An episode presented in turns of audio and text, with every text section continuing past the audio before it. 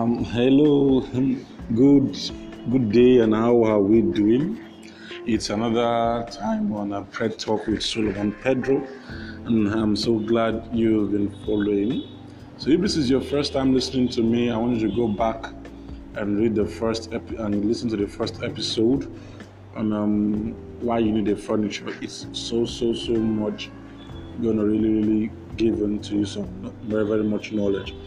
So today I'll be talking about how to buy the right furniture. Buying the right furniture. Now it's expedient to know that um, getting a furniture is not just the issue. The issue is buying, buying the right furniture.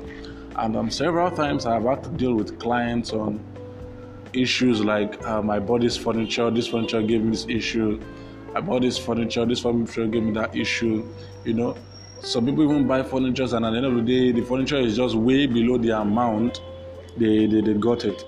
So today I'll be addressing those issues and even telling you the best way to identify good furniture and bad furniture.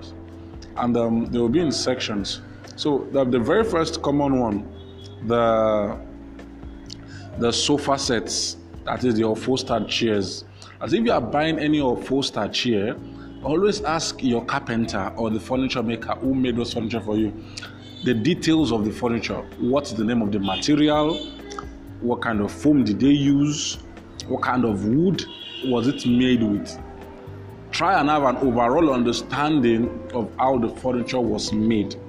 This would help you in understanding if the furniture is a good one or a bad one. Number two, carry the furniture from a side and watch the balance. Carry the furniture from a side and watch the balance. When you carry the furniture from the side, if it is not a good one, it will wobble. If it's a good one, it will be straight. Then watch the squareness.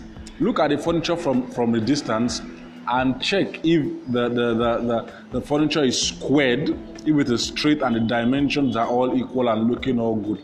Check the fitting, check the color contrast, feel the material, feel the material, feel the material.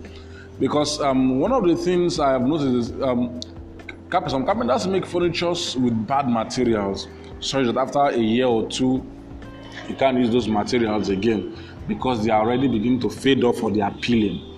So check the material, ask for the foam, sit on it, sit on it, feel it.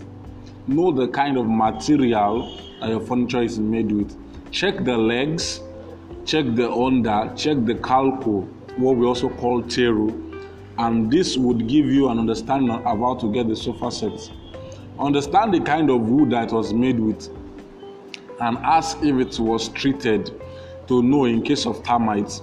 Because um, recently I did a research and I found out that most wood in the market aren't matured because before they are harvested to, to, to make to boards plants that we buy in the sawmill. So most times, this since this wood aren't mature, they are prone to termites and um, and other pests. So it's better you treat them before you use them, so the termites won't be able to feed on them. And even if they will, you would enjoy and be, your furniture will be very very much durable. Then if you are buying tables made with boards, imported boards, that is HDF and MDF. HDF is called high density fiber boards, then MDF is called medium density fiber boards. The HDF boards are cheap woods. They are woods with chips, like they, they are like plywood with lamination covers. Then the MDF are, are, are gotten from dust. So now, if you are making your kitchen, be very detailed to tell your carpenter or the furniture maker that you don't want MDF boards because MDF is prone to moisture and shouldn't be used where it can um, get access or be destroyed by water. Then, if you are told you have to use MDF boards, you, you can use MDF for boards for your center tables, for your consoles, for your bookshelves, and other places that it can be affected by moisture and water.